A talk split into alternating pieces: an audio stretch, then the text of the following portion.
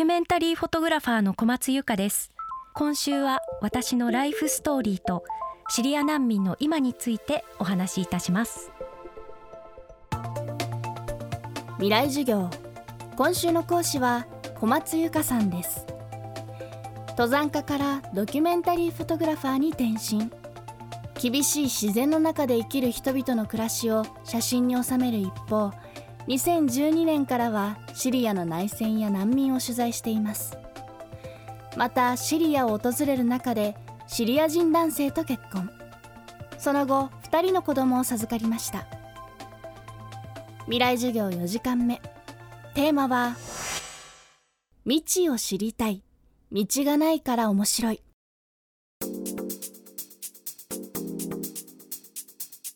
2016年に長男が生まれて以来2017年から子供を連れてシリア難民の取材をしています。子連れの取材というと皆さんびっくりされるんですけど子供を連れると取材に集中できずにもちろんこうわたわたしてしまうんですけれども子供を連れるからこそ生まれるドラマがとてもあるんです。忘れられないエピソードとしては2017年に長男が1歳になったタイミングでヨルダンの難民キャンプを取材しました。難民キャンプのテントで取材をしていた時に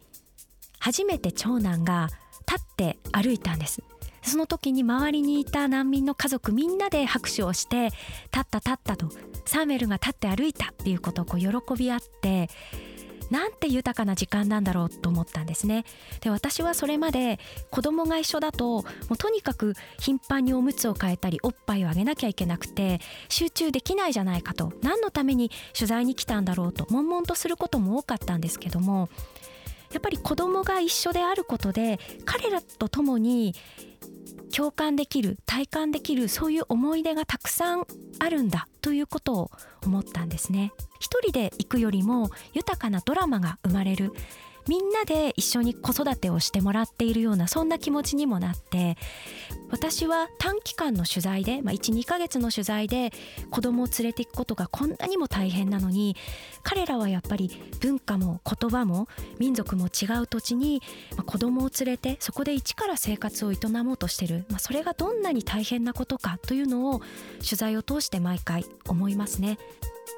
最近では子供が3歳と6歳になって2人の小さい子供を連れて取材に向かっています。子供たちもこうした難民の中に入っていくことをすごく楽しみにしていて今私の子供たちは、まあ、夫がシリア人なので、まあ、シリアの血を継いでる存在ですよね。ただ彼らはシリアという土地になかなか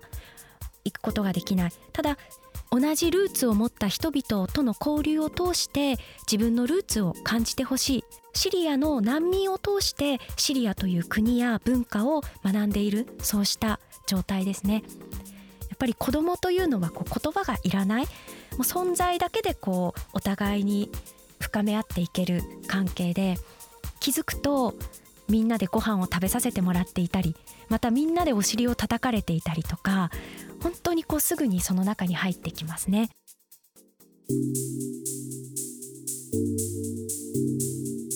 長引く内戦で人口のおよそ3分の1が難民となって国外で暮らすシリアロシアの軍事介入や IS の勢力拡大も加わって未だ内戦終結の糸口は見えないままですはり私たちができることは関心を持って彼らの状況を見つめていくことだと思うんですね。ウクライナだけではないこう世界を見回すと多くのま紛争が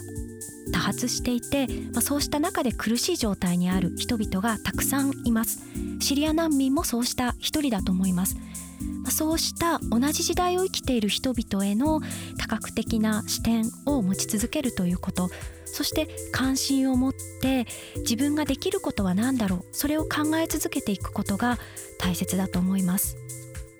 私はフォトグラファーとして心がけていることがあります。それは